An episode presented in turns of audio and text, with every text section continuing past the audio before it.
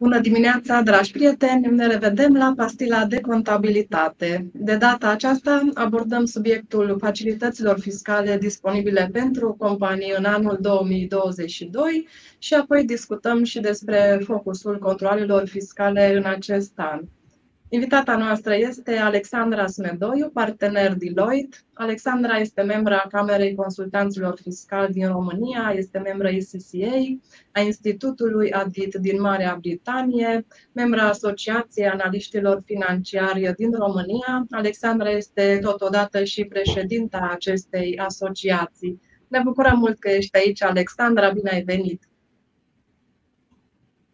Bună dimineața, mă bucur și eu să fiu alături de comunitatea Conzila în această dimineață. Uh, dragi prieteni, care ne urmăriți, vă rugăm să ne adresați întrebări, comentarii pe canalele obișnuite, pe pagina de Facebook a Smartbill, uh, pe pagina de YouTube uh, sau, dacă doriți, în mod anonim, în formularul disponibil în primul link din comentarii. Acum să trecem la facilitățile fiscale disponibile pentru companii în anul 2022. Alexandra, dacă ar fi să enumerăm aceste facilități pe care le au la îndemână companiile în acest an, care ar fi acestea? Um, Față de alți ani, aș spune că avem destul de multe facilități pe care contribuabilii trebuie să, ia, să le ia în considerare, să vadă dacă li se uh, aplică. Unele sunt mai vechi, altele sunt uh, mai noi. Eu voi face o scurtă trecere în revistă a acestor facilități, fie ca să ne aducem aminte că ele există și cum se aplică, fie să, să aplicăm unele noi.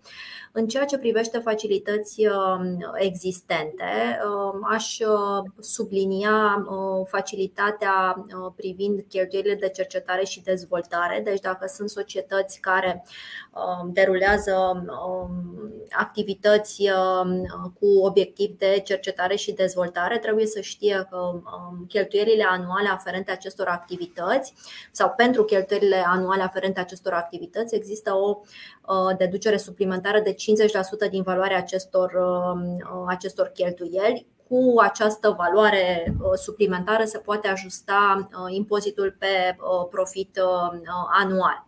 În ceea ce privește aplicarea acestei facilități, în, în practică pot să spun că se aplică, chiar dacă normele de aplicare nu sunt chiar exacte. Este în principal vorba de calificarea unei activități în zona de cercetare și, și dezvoltare. Aici există un un așa zis ghid de uh, aplicare pe baza căruia ar trebui să se determine dacă activitățile respective se încadrează.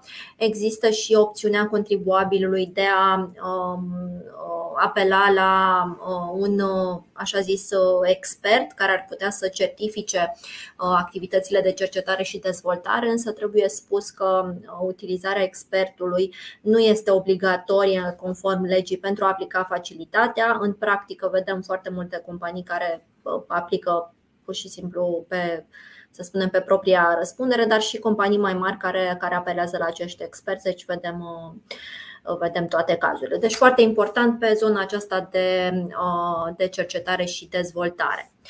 O altă uh, facilitate care nu are neapărat, neapărat legătură cu cercetarea și dezvoltarea, dar are legătură cu investițiile în Uh, echipamente.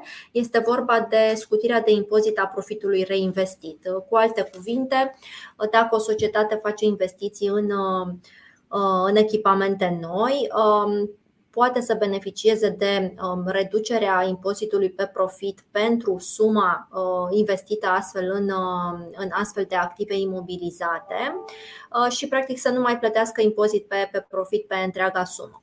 Atenție însă, aici vorbim despre o um, mai degrabă despre o amânare a impozitării pentru că suma practic reinvestită din, din profitul brut se duce către un cont de rezervă cont de rezervă care va rămâne blocat acolo atâta timp cât investiția este, există în patrimoniul societății, dar care ulterior poate fi folosită pentru toate scopurile prevăzute de legea contabilității, spre exemplu pentru um, majorarea capitalului um, social și în cele din urmă distribuirea către asociați. Uh, însă în acel moment uh, va veni, va veni momentul impozitării pentru rezerva respectivă. Deci, practic, beneficiul pe care l-am avut la momentul investiției se anulează la momentul uh, distribuției rezervei către, către acționari. Chiar și așa este o facilitate foarte interesantă pentru că oferă posibilitatea de a amâna plata impozitului pe profit din anul în care se realizează investiția într-un an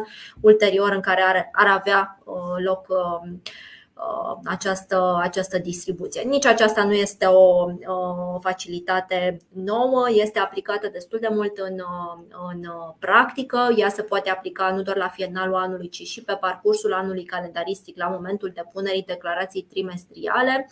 Singura regulă fiind aceea ca um, activul respectiv uh, să fie pus în funcțiune în trimestrul, um, în trimestrul um, aferent. O facilitate însă cu caracter de, de noutate pe care aș vrea să o, să o discut acum este bonificația de la plata impozitului pe profit pentru societățile capitalizate. Fac aici o paranteză să, um, să aduc aminte publicului de unde vine această facilitate. S-a discutat de mai mult timp în și de către legiuitori și, și în spațiu public apropo de situația societăților din România care sunt slab capitalizate. Ce ar însemna slab capitalizate? Ar însemna că sunt societăți care au active nete negative, adică au datorii mai mari decât um, activele Uh, sau um, uh, activul net este mai puțin de jumătate din capitalul social. Această uh, limitare de a avea activul net la un nivel de cel puțin jumătate din capitalul social nu este o prevedere nouă, este o prevedere din legea, legea societăților, care însă în acest moment, deși este în vigoare, nu are neapărat consecințe contabile și fiscale, adică nu există o penalizare pe anume, ci există doar, bineînțeles, posibilitatea unor unor creditori de a solicita acționarilor să ia măsuri cu privire la îndeplinirea uh, acestei limite. Uh, bun, având în vedere această prevedere din legea societăților și având în vedere uh, această constatare privind slaba capitalizare a companiilor din, din România, legiuitorul a decis anul trecut să, să introducă această bonificație, însă prima ei aplicare este anul acesta, pentru că vorbim de uh, un calcul de, de activ net uh, comparativ cu uh, perioada precedentă și deci practic este primul an în care putem aplica această facilitate raportând la capitalurile proprii de la 31 decembrie 2021 versus 31 decembrie anul, um, anul precedent. Uh, și um, aici bonificația este destul de interesantă. De fapt, sunt trei bonificații cumulative. Uh, o bonificație de 2% care, din punctul meu de vedere, o pot aplica aproape toți contribuabilii pentru că singura cerință este aceea de a îndeplini uh, condiția de pe, de pe legea societăților, acea condiție cu privire la Uh, menținerea capitalului propriu sau activului net la cel puțin jumătate din capitalul uh, um, social. Uh, mai există o bonificație suplimentară pentru creșterea de capital comparativ cu an de referință 2020, plus în funcție de creșterea procentuală a capitalului propriu, Uh, mai poate uh, exista încă o bonificație de 10 puncte procentuale. Deci, în total, anul acesta, dacă am adunat, dacă am beneficiat de toate cele trei componente ale bonificației, am putea să avem o reducere de 15% la impozitul pe profit. Aceasta ar fi o reducere permanentă, în sensul că s-ar diminua uh, automat obligația de Uh, de, de plată de impozit. Nu, deci nu există obligația de a menține acest 15% um, într-o, într-o rezervă care să fie uh, impozitată um, ulterior. Uh, o bonificație foarte interesantă. Foarte multe companii întreabă cum, cum fac aceste calcule. Um, aici trebuie spus că um, activul net nu este exact cel pe care îl raportați în situațiile uh, financiare dacă ne uităm la conturile contabile, ci el exclude anumite uh, elemente. Spre exemplu, cel mai notabil uh, este faptul că exclude rezervele din reevaluare, deci din conturile de capitaluri nu putem să luăm soldul conturilor de rezerve din reevaluare. Motivul este acela că um, practic să evite o situație în care societatea și-ar mări capitalul propriu prin simpla, prin simpla reevaluare a activelor. Reevaluarea activelor Uh, fiind uh, o operațiune eminamente temporară, pentru că evaluarea poate și scădea, atunci s-a luat în considerare că um, această operațiune nu poate fi considerată ca o îmbunătățire permanentă a structurii capitalurilor și mm, a fost um, exclusă. Deci, practic, capitalul propriu este puțin ajustat, sunt anumite elemente care nu se iau în considerare, dar altfel profituri nete, uh, capital social, eventuale împrumuturi convertite în capital, toate acestea se, se, iau, în, se iau în considerare. Uh, și ar mai fi de spus că, datorită acestei uh, facilități, toți contribuabilii beneficiază de amânarea um, depunerii declarației de impozit pe profit pentru anul 2021 de la 25 martie, cum, era, cum eram obișnuiți, până la 25 25 iunie. Deci se primește încă un răgaz de 3 luni de zile, um, rațiunea fiind aceea că se așteaptă finalizarea situațiilor financiare pentru uh, identificarea acestor capitaluri proprii care intră în calculul bonificației. Majoritatea companiilor au uh, termen de depunere a situațiilor financiare 30 uh, aprilie sau 31 mai, prin urmare s-a amânat acest termen până la 25 iunie. Mai fac o precizare. Și pentru cei care au capitaluri proprii negative, adică indiferent dacă te încadrezi sau nu pe 153, tot beneficiezi de amânarea până în 25 iunie. Da, exact asta, această precizare voiam să o fac pentru că am primit multe întrebări de la contribuabili care nu, dor, nu, nu se încadrau la aplicarea bonificației și întrebarea pe care o primim este ok, ce facem în acest caz? Rămânem cu termenul de 25 martie sau și noi suntem amânați pe 25 iunie? Pot să spun că ordonanța care introduce această această facilitate nu este foarte clară, deci dacă citim acolo nu înțelegem uh, exact că toți contribuabilii sunt amânați, însă ANAF, printr-o serie de, de scrisori și comunicate, uh, a comunicat uh, contribuabililor că această amânare este aplicabilă tuturor. Deci toată lumea um, depune declarația uh, de impozit pe uh, profit la 25 iunie sau până la 25 iunie, pentru că, bineînțeles, ea poate fi uh, depusă și mai devreme, cu mențiunea că așteptăm să apară formularul 101 pentru anul acesta. Întreabă doamna Iuliana Mitică, impozit profit sau impozit venit, cred că se referă la termenul de depunere și pentru profit și pentru impozitul pe venit micro-întreprinderilor tot 25 uh, da, iunie, cred că la, la acest lucru se referă. Pentru toate societățile, da, 25 uh, iunie, chiar dacă societatea este plătitoare de, uh, de impozit pe micro-întreprindere. Deci acestea ar fi facilitățile de care, în principal, de care pot beneficia firmele în anul 2022. Avem și elemente mai vechi și elemente de noutate, cum este această prima aplicare ordonanței 153. Iar acum, dacă ar fi să facem o analiză pe sectoare de activitate, în România, care dintre acestea se bucură în continuare sau în plus de facilități fiscale în anul 2022? Da. În ceea ce privește facilitățile fiscale aplicabile în anumite domenii, aș menționa două, două domenii sau poate două și jumătate, explic imediat, care beneficiază în continuare de facilități care nu sunt disponibile publicului larg. Mă refer la aici la uh, firmele care activează în domeniul construcțiilor și la firmele care activează în uh, domeniul uh, IT. Aici vorbim, facilitatea este însă, atenție, facilitatea este însă la nivel de persoană, persoană fizică, deci angajații acestor societăți, dar bineînțeles că avantajul se traduce la, la companie printr-o Uh, o cheltuială mai mică cu, um, cu, cu salariile pentru, pentru acești angajați. În ceea ce privește um, domeniul IT, deci domeniul dezvoltare uh, software, aici uh, facilitatea constă în Eliminarea impozitului pe venit de 10% este o prevedere care este de mai bine de 10 ani în legislație. Au fost foarte multe discuții că s-ar putea să fie um, schimbată odată cu obligațiile asumate de România față de Uniunea Europeană prin Planul Național de Redresare și Reziliență. Încă nu avem um, o informație concretă cu privire la eliminarea acestei, um, acestei facilități.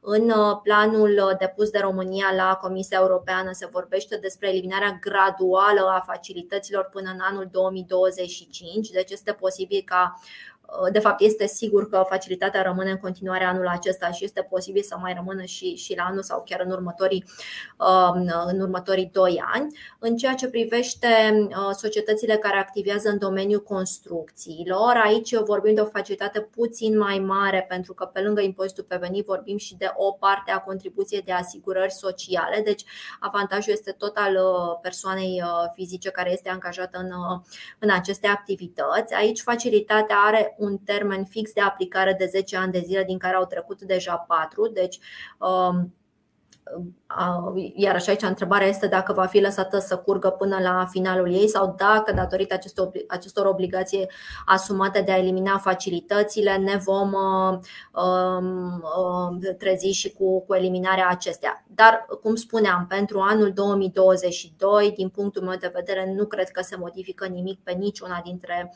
uh, dintre aceste um, facilități. Iar o întrebare pe această temă, dacă credeți că se va păstra scutirea de impozit pentru IT? Da, anul acesta sunt sigură că se va păstra. Estimarea mea este că e posibil să rămână și la anul, deci 2022-2023 nu cred că va fi scoasă, însă în perspectivă pe un termen mediu cred că va fi scoasă pentru că uh, România și-a asumat aceste obligații uh, față de fondurile primite care urmează să fie primite de la Uniunea Europeană și um, um, uh, Practic, acolo am declarat că vom elimina gradual facilitățile. Dacă ne uităm la care sunt facilitățile aplicate, deși nu spune negru pe alb, uh, probabil că aceste două, două domenii sunt, uh, sunt strict vizate. Deci, într-o perspectivă, da, cred că ar urma să se renunțe la, la această facilitate la, pentru ambele, ambele domenii. Mulțumim, Alexandra. Încă două întrebări care sunt pe aceeași idee. Dacă bonificațiile se calculează și pentru anul 2021 sau începând doar cu anul 2022, cred că sunt acele bonificații 153. Da, deci bonificația se calculează și pentru anul 2021, vorbim de impozitul pe profit datorat pentru anul 2, sau pe venitul micro, datorat uh, pentru anul 2021 cu termen de plată 25 iunie 2022. Am făcut precizarea că uh, uh, această bonificație a apărut mult mai înainte, însă ea nu s-a aplicat deoarece vorbea despre creșterea capitalurilor de la un an la celălalt și de aceea a fost practic aplicarea amânată cu, mai bine de un an de zile. La cazul particular al consolidării fiscale din punct de vedere al impozitului pe profit, ai putea să ne spui, te rog, Alexandra, ce înseamnă practic acest lucru și cum ar putea un grup de firme să beneficieze de facilitatea respectivă și dacă ar trebui să țină cont de anumite aspecte în mod special? Da, mă bucur foarte mult că, că avem ocazia să discutăm și despre această prevedere. Aș considera tot în zona de uh, facilități, deși aici vorbim neapărat de facilitatea unei singure firme, ci uh, vorbim despre un grup de, de firme. Avantajul la grupul de firme fiind acela că dacă o societate este pe profit și cealaltă este pe pierdere, um, să se poată compensa cele două, plusul cu minusul și astfel um, obligația de plată cu impozitul pe profit a, a al grupului să fie, uh, să fie mai mică. Deci vorbim de un beneficiu pe, pe zona de fluxuri de uh, numerar. Aici um, uh, ce este de spus este atenție pentru că sistemul trebuie optat, deci trebuie să, să optăm să intrăm în, în sistem și acest lucru trebuie făcut până la o anumită dată din anul calendaristic pentru anul următor. Spre exemplu, pentru anul acesta 2022 nu mai poate fi făcută opțiunea, trebuia făcută anul trecut și deci pentru cine vrea să aplice de la anul trebuie să își să exercite și exercite această opțiune.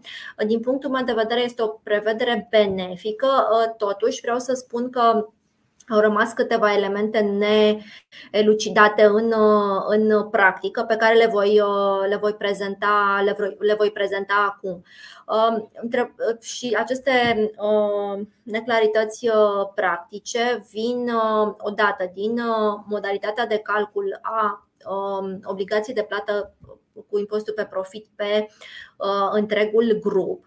Uh, și uh, modul de calcul uh, unde este neclaritatea la aplicarea altor facilități, de exemplu creditul, credite fiscale din uh, impozite externe sau din uh, sponsorizare, uh, pentru că întrebarea vine că uh, care se aplică primul. Prima dată aplic creditul fiscal de la sponsorizare și cu uh, uh impozitul, uh, cu, cu profitul net rămas mă duc, în, uh, mă duc în grup sau viceversa.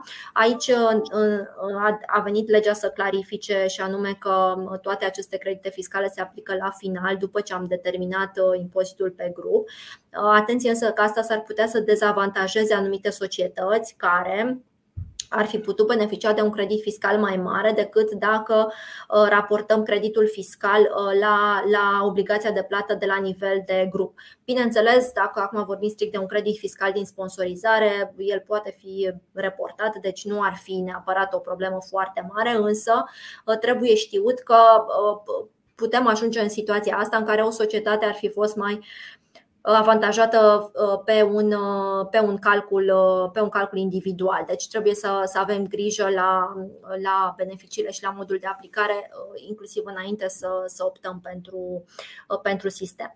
A doua problemă practică pe care am întâlnit-o este legată de reflectarea în contabilitate a obligațiilor cu impozitul pe grup. Și aici, practic, sunt mai multe Um, să spunem, elemente ce trebuie avute în vedere. Um, spre exemplu, cum se uh, împarte obligația de uh, plată care rezultă la nivel de grup, cum se împarte la membri, pentru că, uh, datorită efectului de, de consolidare a profiturilor cu pierderile, fiecare societate care participă la grupul de consolidare fiscală va avea o obligație de impozit pe profit diferită decât cea care îi rezultă din calculul individual de Uh, de impozit. Aici um, din păcate, normele la codul fiscal nu explicitează, de asemenea, uh, legislația contabilă nu tratează în mod specific un caz din acesta și probabil că nici n-ar avea cum să trateze fiind un caz extrem de, de specific.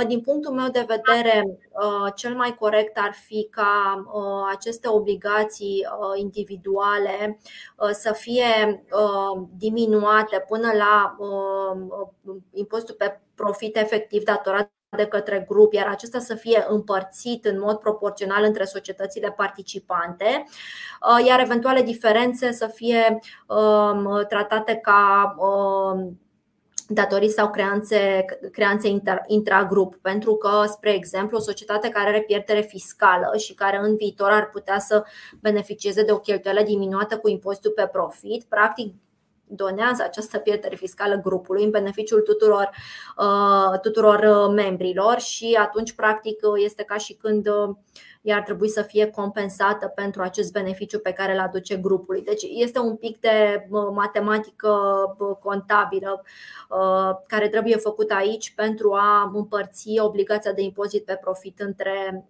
între membrii grupului. Altfel, bineînțeles că putem vorbi de un beneficiu pe fluxurile de numerar, care poate fi, uh, bineînțeles, extrem de, uh, extrem de avantajos. Acestea sunt cele două probleme pe care le-am întâlnit în uh, practică. Pot să mai spun că, nu știu dacă neapărat din cauza acestor două probleme sau în general pentru că nu s-a respectat termenul de depunere a opțiunii, nu, nu am văzut așa un mare apetit pentru aplicarea regimului de consolidare în, în practică, însă mă aștept ca uh, societățile să uh, să practic să vadă beneficiile acestui sistem și să uh, mai multe grupuri să ia decizia să intre în, într-un grup de consolidare fiscală. Um, de asemenea, Poate că apetitul pentru acest grup de consolidare fiscală a fost diminuat și de situațiile în care anumite companii urmau să iasă din grup care practic duce la, da, duce la uneori chiar la nevoia de închidere a grupului uh, uh, fiscal dacă nu mai îndeplinesc uh, procentul de, de deținere. Deci dacă am vândut o participație mai, mai mare din societatea respectivă sau dacă am scos cu totul din, din grup. Și atunci cei care știau că urmează să facă niște tranzacții în viitorul apropiat au preferat să, să amâne constituirea grupului fiscal pentru a nu uh, întâlni astfel de dificultăți practice. Mulțumim. Avem încă o întrebare anonimă. Dacă se mai discută acum despre netaxarea salariului minim, a existat o întreagă discuție, o campanie pe tema aceasta care doar a avut o finalitate, nu știm în ce stadiu se află, dacă tu ai mai multe informații și poți să ne spui despre subiectul acesta. Da, pot să, pot să încerc să spun din informațiile pe care le am. Uh, cred că uh, deocamdată această inițiativă este uh, parcată sau nu știu cum să mă exprim. Nu cred că a avut uh, uh, tracțiune pe grupurile parlamentare și nu a mers mai departe în, uh, în analiză în comisii um, și nici nu am auzit să, să mai aibă tracțiune pe, pe alte grupuri astfel încât să fie dusă spre analiză în Parlament. Deci, părerea mea este că cel puțin pentru anul acesta și pentru următorul, nu cred că putem vorbi despre, despre așa ceva. Mai mult decât atât, pentru că ne-am asumat prin Planul Național de Redresare și Reziliență pe care l-am depus la Comisia Europeană că um, ar urma să creștem uh, colectarea din uh, impozite și taxe, deci veniturile fiscale ca și procent din produsul intern brut și că vom face asta inclusiv prin eliminarea graduală a facilităților, mă face să cred că în același timp în care renunțăm la anumite facilități, va fi greu să venim probabil cu, cu alte facilități. Iar în ceea ce privește uh, impozitul pe salariul uh, minim, probabil că aici vorbim de o facilitate cu largă aplicare, dacă ne uităm la câte salarii minim ar beneficia de acest lucru. Deci, mă aștept să nu, să nu mai aibă o, o atât de mare tracțiune pe, Uh, pentru, pentru anii următori.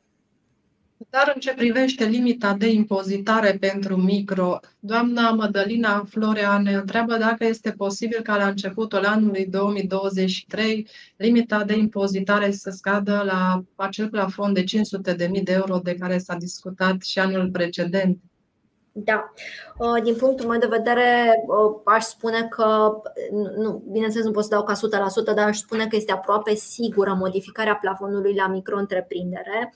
Uh, această modificare sau această intenție de modificare vine tot din din uh, intenția de a elimina uh, anumite facilități. În ceea ce privește sistemul de micro-întreprindere, în analizele pe care le-am uh, văzut și poate dintre ele sunt, sunt publice cu siguranță, um, este vorba de, de situația creată și anume aceea că de fapt, majoritatea companiilor din România aplică sistemul de impozitare a micro-întreprinderilor și nu uh, impozitul pe uh, profit, care și ar trebui practic să fie viceversa, regimul de impozit pe profit să fie cel standard, iar regimul de micro să se aplice pentru, pentru companiile mici. Deci mă aștept că, uh, că va fi modificat acest plafon. Nu cred că se va mai veni cu modificare în timpul anului, deci cred că cel mai devreme de la 1 ianuarie 2023. Uh, într-adevăr, am auzit și eu vehiculată suma de 500 de mii, dar din punctul meu de vedere nu cred că este bătută în cuie, deci uh, probabil că se fac niște analize pe uh, nivelul mediu de cifre de afaceri um, al companiilor, probabil se vor face niște, um, niște analize pe grupe de, de cifre de afaceri, ca să zic așa, și în funcție de asta probabil că se va, se va lua o decizie. În orice caz, uh, intenția este ca să aducă mult mai multe companii în regimul de impozit pe profit versus uh, regimul de, de impozit pe micro-întreprindere.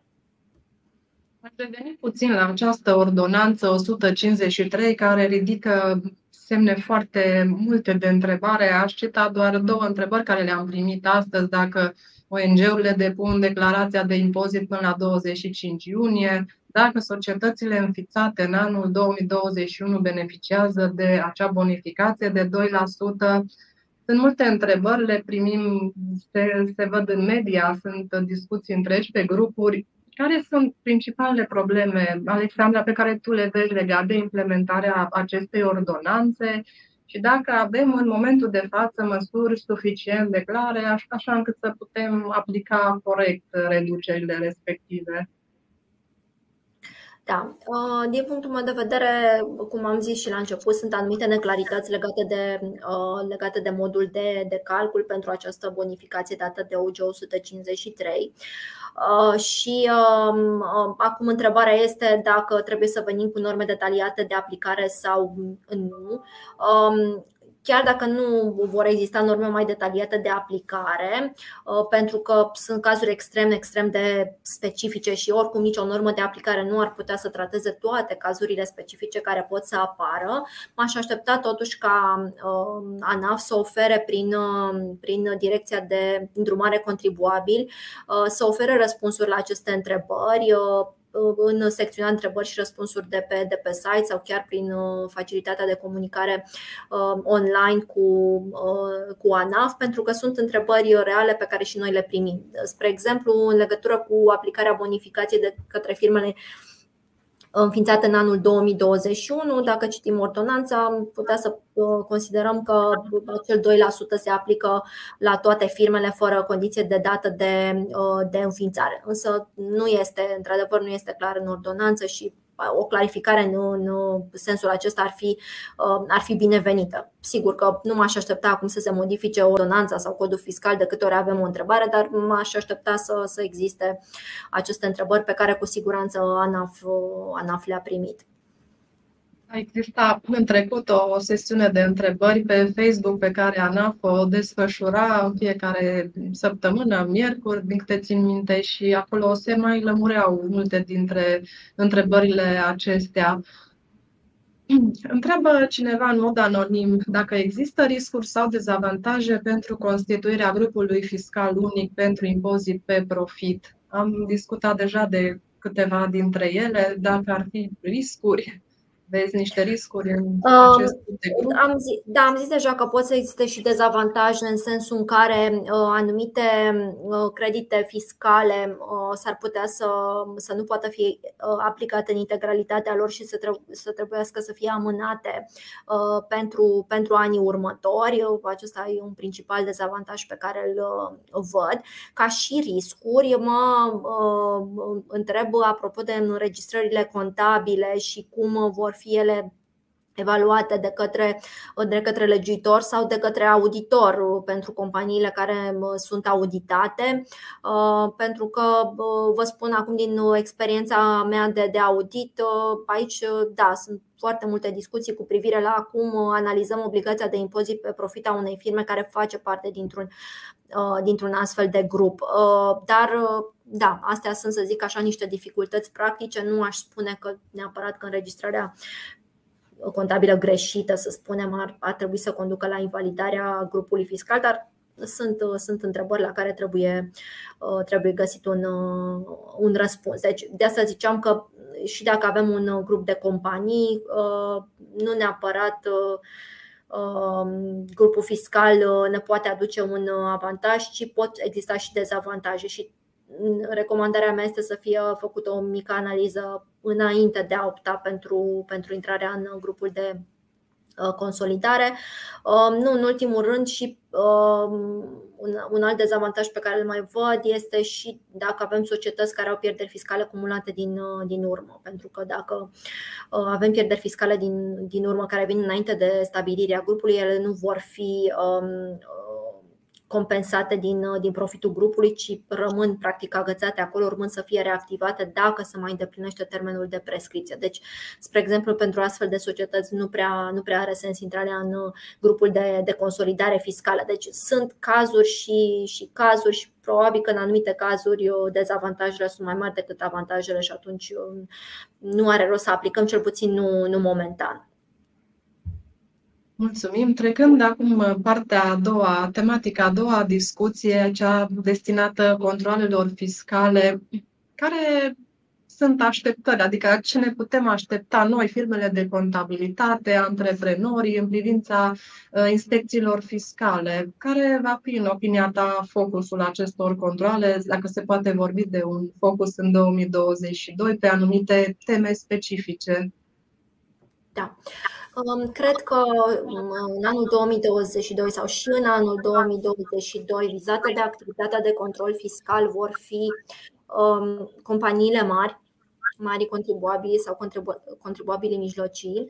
Uh, cred că în uh, continuare se va rafina analiza de risc și se va merge pe Uh, criterii care țin de uh, natura activității, de exemplu domenii care sunt considerate în mod tradițional cu, cu risc uh, fiscal, dar am văzut și criterii mai noi.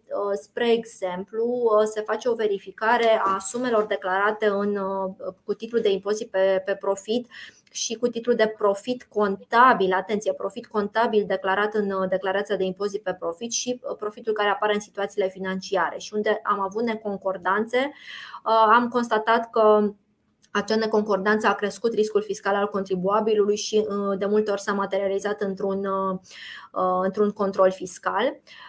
De asemenea, am văzut tot din zona de situații financiare, uh, acolo unde uh, societățile uh, aveau majoritatea veniturilor sau cheltuielilor, deci peste 50%, fie la venituri, fie la cheltuieli, din relația cu grupul, deci de, din, din relația cu părți afiliate, iarăși acest lucru a crescut riscul de control fiscal.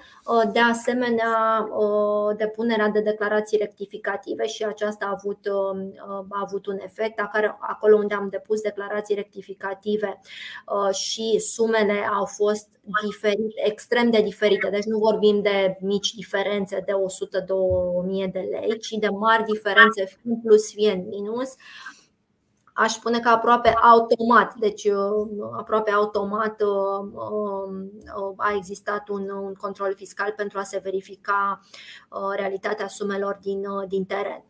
Ca și domenii vizate, mai observăm încă ceva activitate pe zona de societăți din comerț care au activat cu tichetele cadou. Sigur că sigur v-ați lovit de, de subiectul acesta la firmele la care lucrați sau la care țineți contabilitate apropo de etichetele cadou acordate fără reținerea contribuțiilor sociale. Aici am avut o o activitate de control tematică uh, în ultimii chiar 2 ani, aș spune. Um, activitate de control care a și generat uh, modificarea legislației, astfel încât tichetele cadou nu mai pot fi acordate decât angajaților și angajaților se vor acorda uh, cu, cu respectarea și cu plata tuturor impozitelor și contribuțiilor. Deci utilizarea etichetelor cadou nu mai este de natură să aducă beneficii fiscale. Asta nu înseamnă însă că nu au existat control controle cu um, consecințe semnificative dacă au fost plătite sume mari um, angajaților, colaboratorilor sau partenerilor comerciali um, prin, prin, aceste, uh, prin aceste etichete cadou o, să zic, o soluție unitară nu a fost, adică am văzut diverse, diverse soluții uh, uh, date, uh, iar firmele care au, um, au primit astfel de decizii de, de impunere, în general, au plătit uh, prejudiciul, chiar dacă poate unele dintre ele au contestat uh, considerând că li s-a făcut o nedreptate, însă s-au plătit prejudiciile pentru a beneficia de amnistia fiscală de la penalități și dobânzi de, de întârziere, um, amnistie care mai uh, funcționează până la 30 iunie 2022, deci anul acesta. Cam, asta a fost, cam astea au fost consecințele pe, pe zona aceasta etichetelor cadou. De asemenea, tematică, cum spuneam, pe zona tranzacțiilor cu grupul și și uh, politici de prețuri de, de transfer S-a analizat de către organele fiscale dacă profitabilitatea societății din România care lucrează preponderent cu grupul, fie că vorbim de venituri, fie că vorbim de cheltuieli, dacă această profitabilitate este uh, în linie cu, uh, în linie cu piața, adică în linie cu profitabilitatea companiilor din același cod, cod CAEN. Cam aceasta am observat că a fost, a fost abordarea. Bineînțeles, cu, cu încercarea de a stabili obligații suplimentare acolo unde profitabilitatea devia foarte mult de la această, de la această medie. De asemenea, foarte, multe, foarte, foarte multă activitate de, de control fiscal a fost pe societăți din domeniul financiar, instituții financiare, companii de, de leasing, companii de asigurări. Deci zona aceasta a fost intens vizitată de, da, așa, dar și, și alte zone, spre exemplu producție, activități de producție și activități de, de comerț.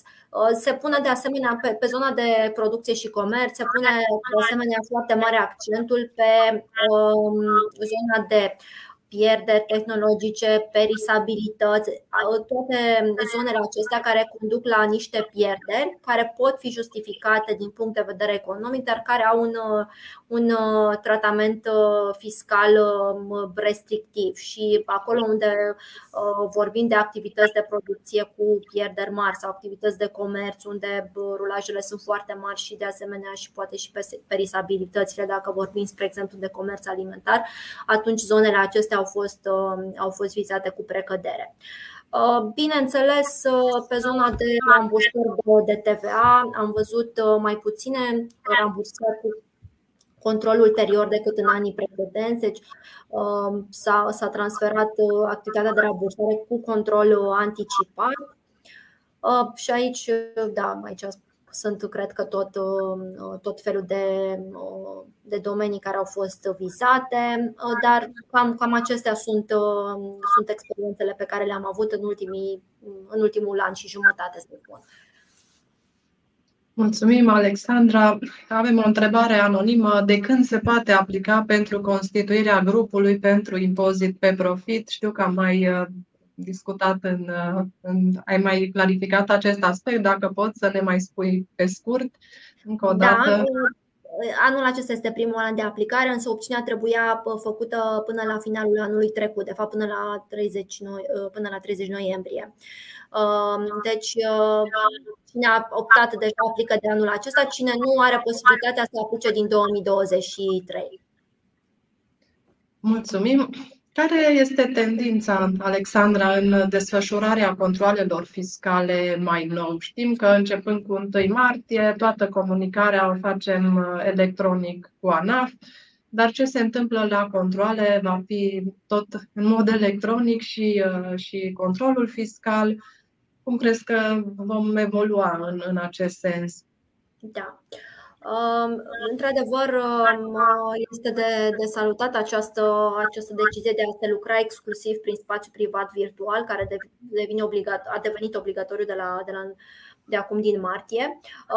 Și uh, observăm, dar am observat și înainte de, de acest lucru, o tendință a autorităților de a prefera comunicarea electronică. Uh, inclusiv în cadrul controlelor fiscale. Dacă până înainte de pandemie, să zic, eram obișnuiți că um, controlul însemna uh, să aloci o cameră care să fie disponibilă timp de 3 luni de zile unei echipe formată din 2-3 persoane și cameră pe care trebuie să o încărcăm cu bibliorafturi de, de documente tipărite, așa, am observat uh, o, o clară uh, preferință pentru comunicarea, uh, comunicarea electronică, inclusiv discuțiile care au avut loc între contribuabili și echipa de inspecție s-au derulat prin apeluri video de cele mai multe ori. Uh, deci este clar că există, există o tendință pe, pe zona aceasta de a digitaliza absolut toată colaborarea. Uh, totuși, cred că și colaborarea aceasta prin intermediul e mail are limitele sale, de la limite tehnice, de a trimite documente scanate, uneori ele devin foarte mari și este imposibil să le trimitem Um, alte ori uh, imposibilitatea de a comunica niște explicații cu adevărat uh, pertinente și convingătoare prin intermediul telefonului, să spunem. Uh, am avut, deci a fost cumva mixt, însă cu siguranță ne îndreptăm spre o mult mai multă comunicare prin mijloace electronice, întâlniri care se vor face din ce în ce mai mult prin facilitatea aceasta de, de video Uh, calling și practic toate notițele și notele explicative care se, se vor da și care se vor da uh, probabil exclusiv uh, electronic. din punctul meu de vedere, bineînțeles, multe avantaje, dar văd și anumite dezavantaje și anume Uneori în această comunicare electronică sau prin videocall se mai, se mai pierd câteva uh, nuanțe și poate fi, poate fi mai greu. Dar uh, bineînțeles că tendința este una clară spre, uh, spre digitalizare și na, sper că acest lucru va fi în cele din urmă în beneficiul nostru al tuturor. Bineînțeles că și această comunicare cu autoritățile fiscale prin intermediul spațiului privat virtual se înscrie într-o tendință mai largă de digitalizare Uh, și aici aș uh, aminti de, um, de proiectul ANAF cu privire la raportarea în scopuri de taxe Standard Audit File SAFT, uh, care a devenit obligatorie pentru mari contribuabili de la începutul acestui an cu mențiunea că prima raportare este la 25 iulie, deci e o perioadă tranzitorie de 6 luni de zile. Încet, încet, uh, cred că această obligație de a transmite informații electronic și în mod uh, real va înlocui declarațiile 300-394. Cred că uh, acesta este obiectivul final și în cele din urmă, din 2024, probabil vor, vor intra toți contribuabili în acest, în acest sistem.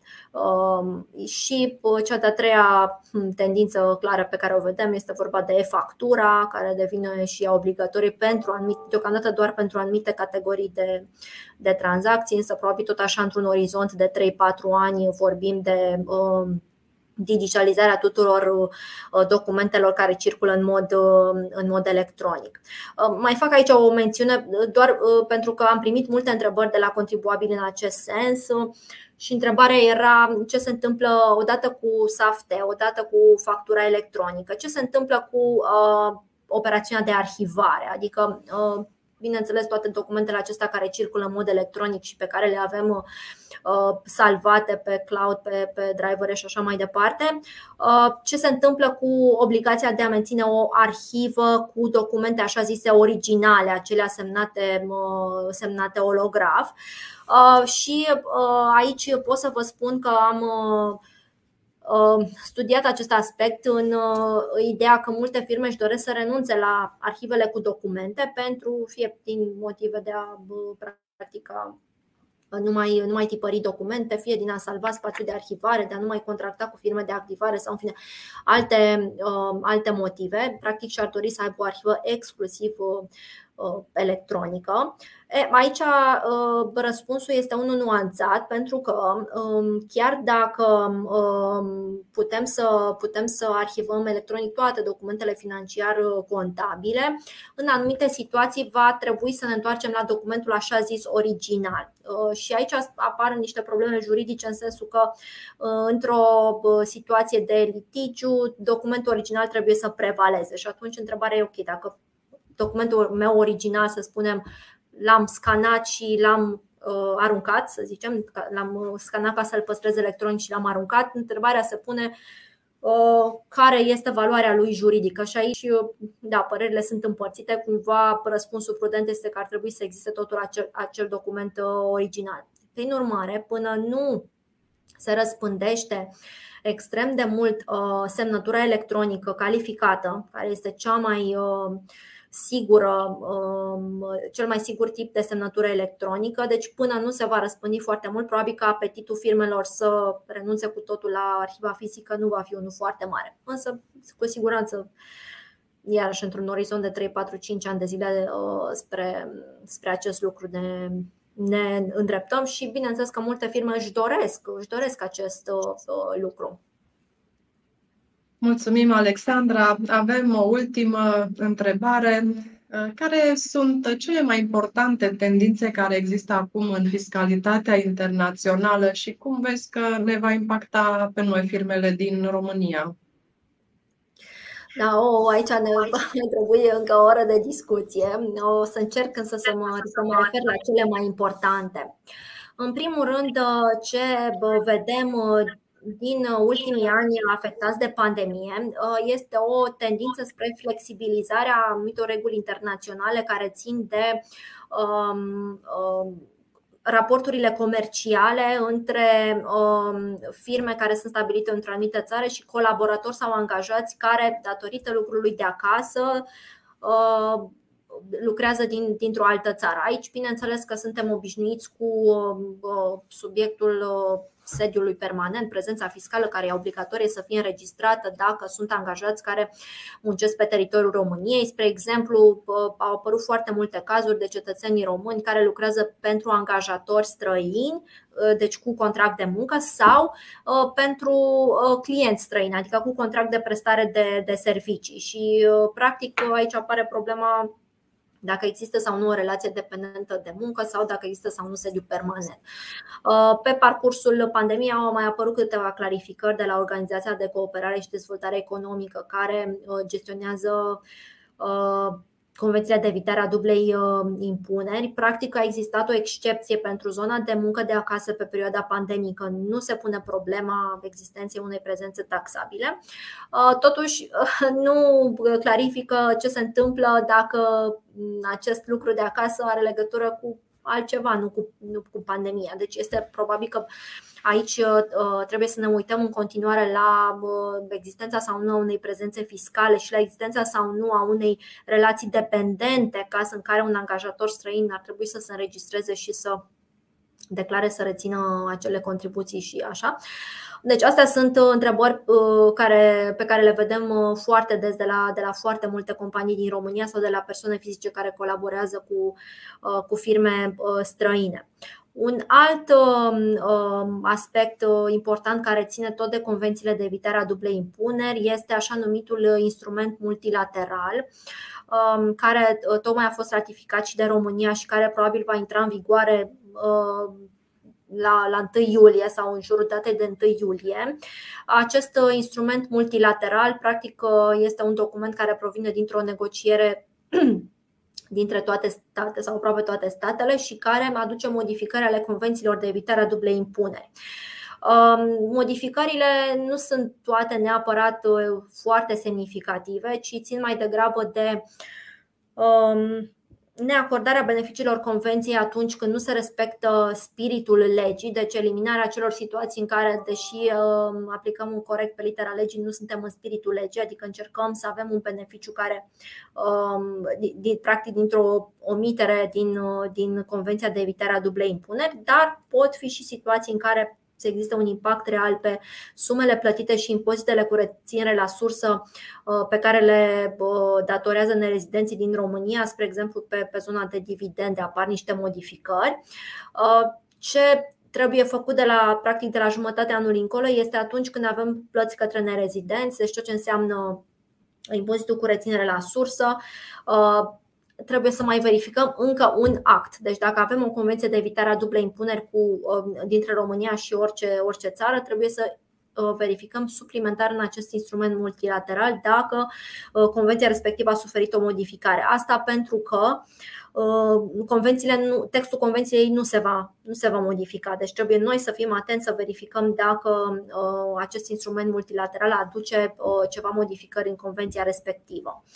Uh, deci e un pas, uh, un pas suplimentar uh, pentru zona de conformare cu, cu impozitele cu reținere la sursă.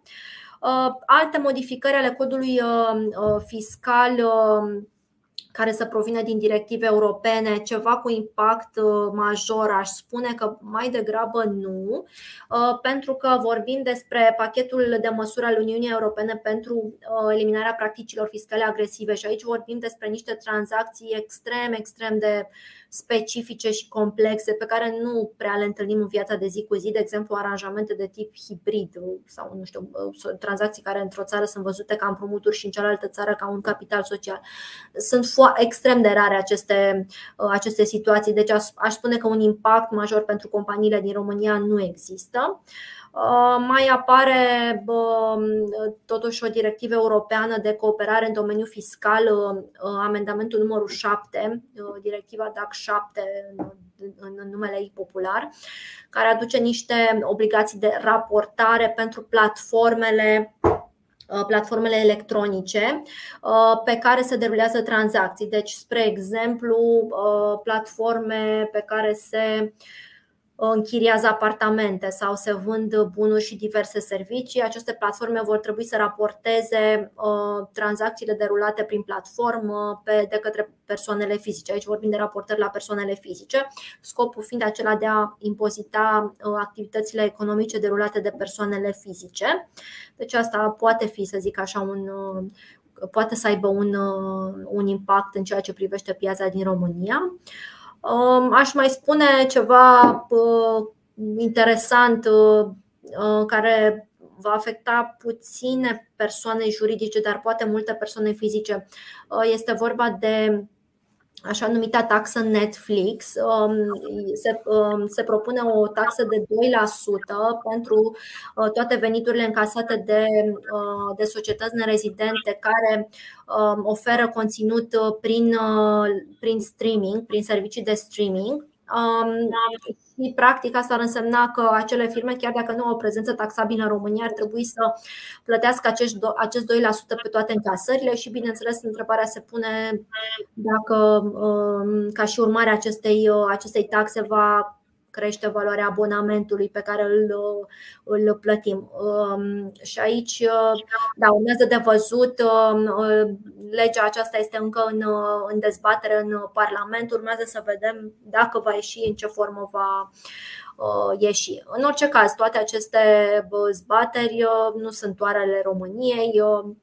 Se vorbește foarte mult la nivel internațional și european despre taxarea activităților digitale.